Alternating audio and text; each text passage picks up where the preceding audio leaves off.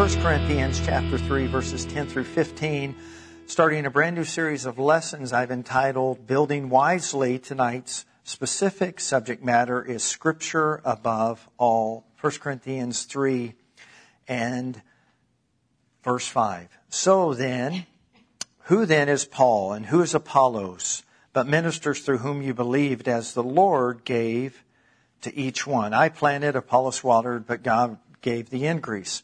So then, neither he who plants is anything, nor he who waters, but God who gives the increase.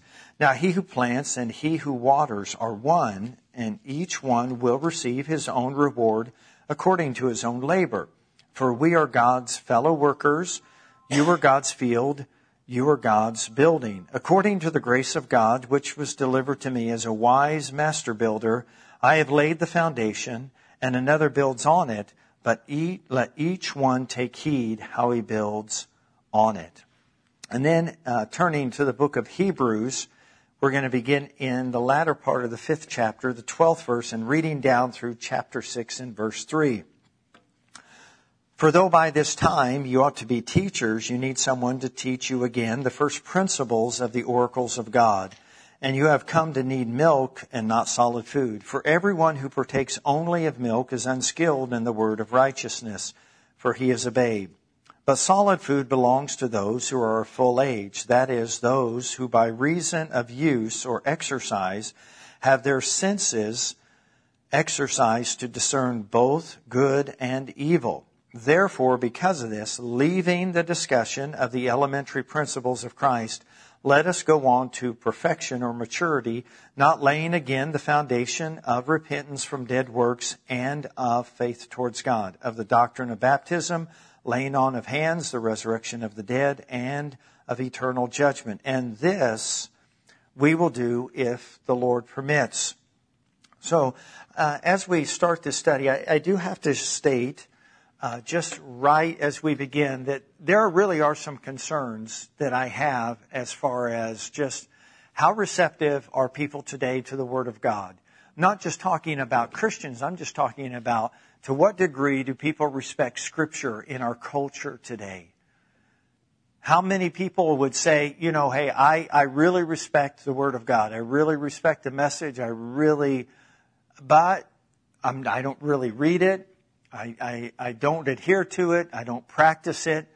Uh, and then how many people would say, you know, I, I just think it's a book that at one time maybe had a lot more relevance, was maybe a lot more, uh, it was, it was applied, it was understood it, it, as, as a, uh, you know, a standard of moral behavior or excellence, but, you know, that, We've moved beyond that. We've moved sort of past that era in our nation and moved on to other things. And, and I, I think we would be shocked. Uh, some of the, the, the latest polls show that even within the church, that 40% of professed born again Christians don't believe that Jesus was born of a virgin. That's four out of ten born again Christians don't believe that Jesus was born of a virgin. Uh, there's like 58% that do not believe that Jesus is the only way to heaven. He is not the only way to heaven. And so some of the things that cause me to be concerned is where have we as a people, as a people in the Western Hemisphere, of those that for years and years and years had an understanding eh, of the value of, of Scripture, of the place it should hold in society and in people's hearts.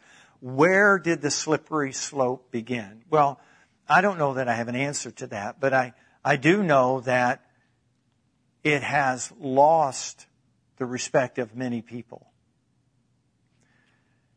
It's not a book that is reverenced or revered or honored the way that it once was in our nation.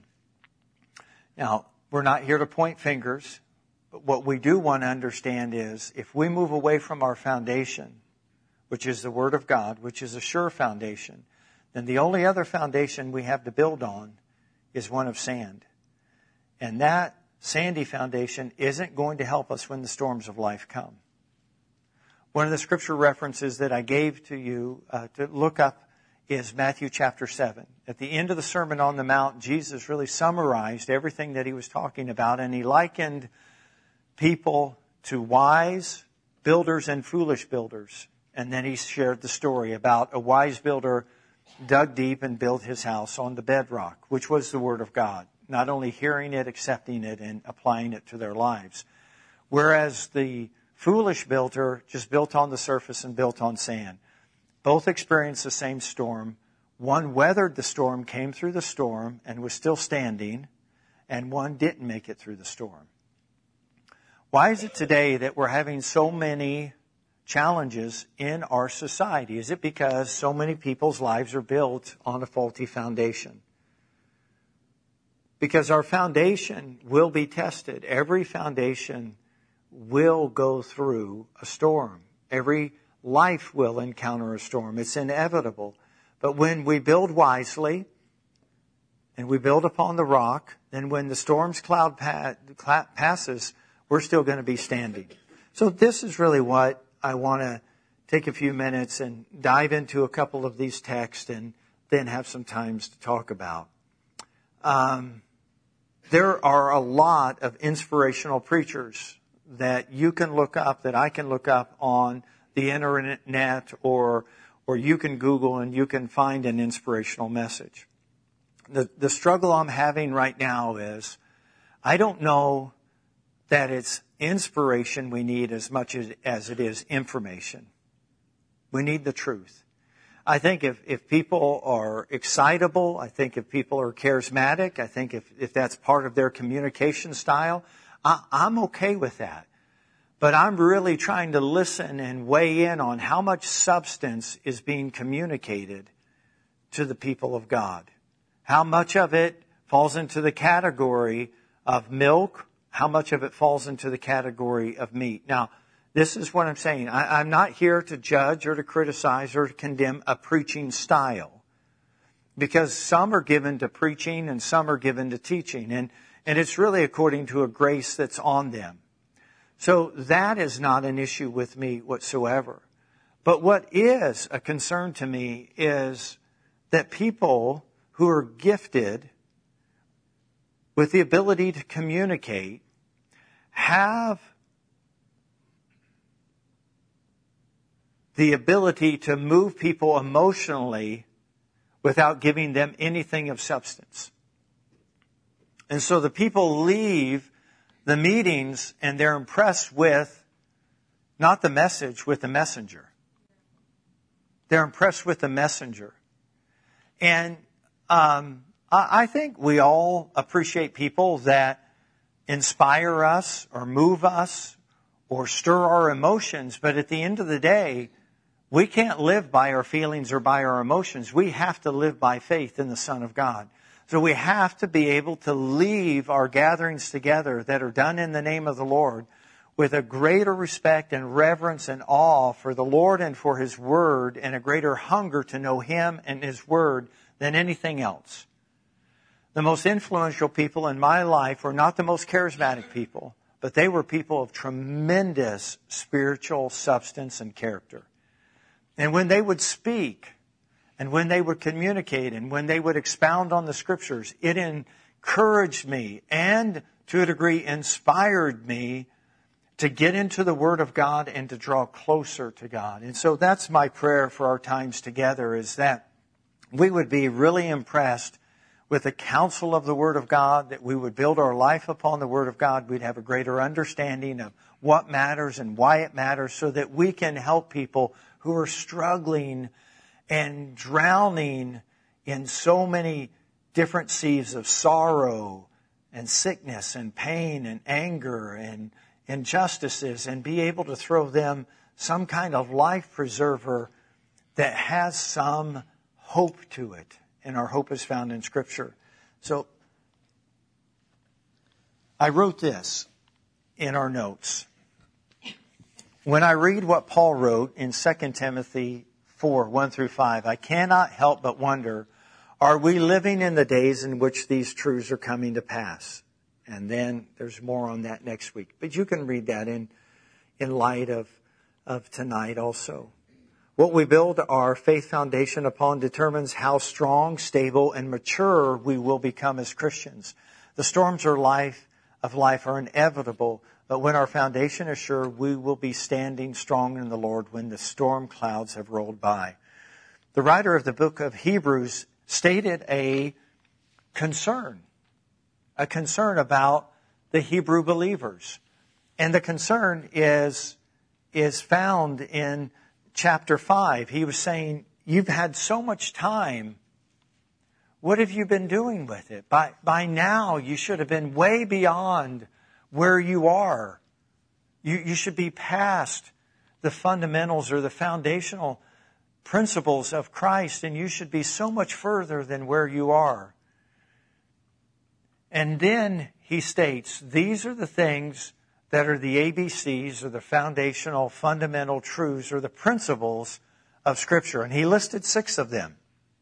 The first is repentance from dead works. The second is faith towards God. The third is doctrine of baptism. Laying on of hands is number four. Number five is resurrection from the dead. Number six is the doctrine of eternal judgment. In these verses, the Bible gives us the elementary principles, or as the Greek word for principles indicates, the starting point or the foundational truths that believers should know and be able, here's the key, to share with others. Peter said that we should give an answer for the hope that we have within us. So when Paul was stating his concern, I believe it's a concern that is still valid today. And we're not going to ask for a show of hands because we're not here to shame anyone. But if you read through those six foundational, fundamental doctrines or teachings of the church, the starting point, the origins, the, the, the thing that will cause you to be able to stand and continue to stand and not be deceived and not to be hoodwinked spiritually and taken advantage of. How many of us could be given a blank sheet of paper when you came in and I asked the question, can you name the six fundamental foundational principles of the Christian life according to Hebrews chapter 6 verse 1 and 2? And there's no shame, there's no condemnation, but hopefully this inspires us to say, hey, if a storm's coming, I better prepare. I better get my foundation sure and strong because I want to be able to stand and I don't want the storm to take me out. The storm can manifest in many different ways. So, let's talk about some of this just for a minute. Is that fair?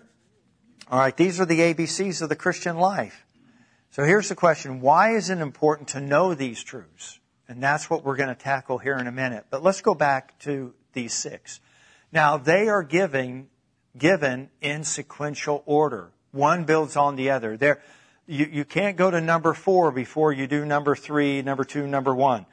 So the order in which they are written is the order in which they're to occur in the life of every Christian. The first one is repentance from dead works. Repentance has to take place before salvation can occur in any individual's life. We have to turn away from the world, turn away from sin, and turn towards Christ. And the word repentance is one that we understand means simply to change our mind.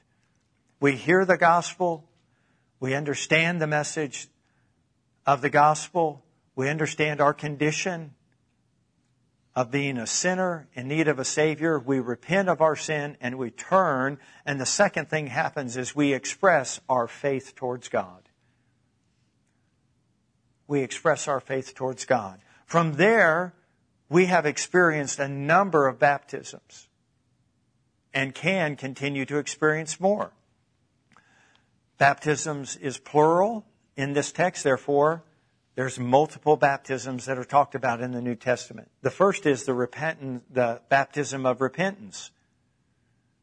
The baptism of repentance. This is John's baptism, where people were baptized for the repentance of their sins. The second baptism that Scripture talks about is this when you are immersed or placed into the body of Christ. Baptism is always immersion complete immersion. That means you're swallowed up and you're placed into the body of Christ, swallowed up by the grace of God. The doctrine, baptism in the Holy Spirit. This is the manifestation of the Holy Spirit being poured out on the day of Pentecost. And then going forward for every believer, it's available. The baptism in the Holy Spirit, which enables and empowers us to be a more effective witness. And that's not just talking about going about talking about Jesus. That means the power to be a witness through the fruit of the Spirit to the world that needs to see Jesus, not just hear about Jesus. They need to see Jesus in us. And the evidence of that is the fruit of the Spirit. Then there's the baptism of fire. That happens to every believer. The baptism of fire. We will go through fiery trials. And Peter said, don't think that that is not something that you will escape. It's something that will occur. All right, let's go on to number five. Resurrection from the dead is the hope of every believer. Christ is the firstborn. He is the first resurrected, never to die again. And one day we will also rise and will forever be with the Lord, the resurrection of the dead. It's a great hope of the church. And then number six, the doctrine of eternal judgment and the various types of judgment that will take place that Scripture talks about. Thank you for listening to today's message. We hope that it encouraged or inspired you to God's best. If you have any questions about today's message, need prayer, or would like to learn more about Living Word Fellowship, please call 641 828 7119 or visit us at lwfknoxville.com.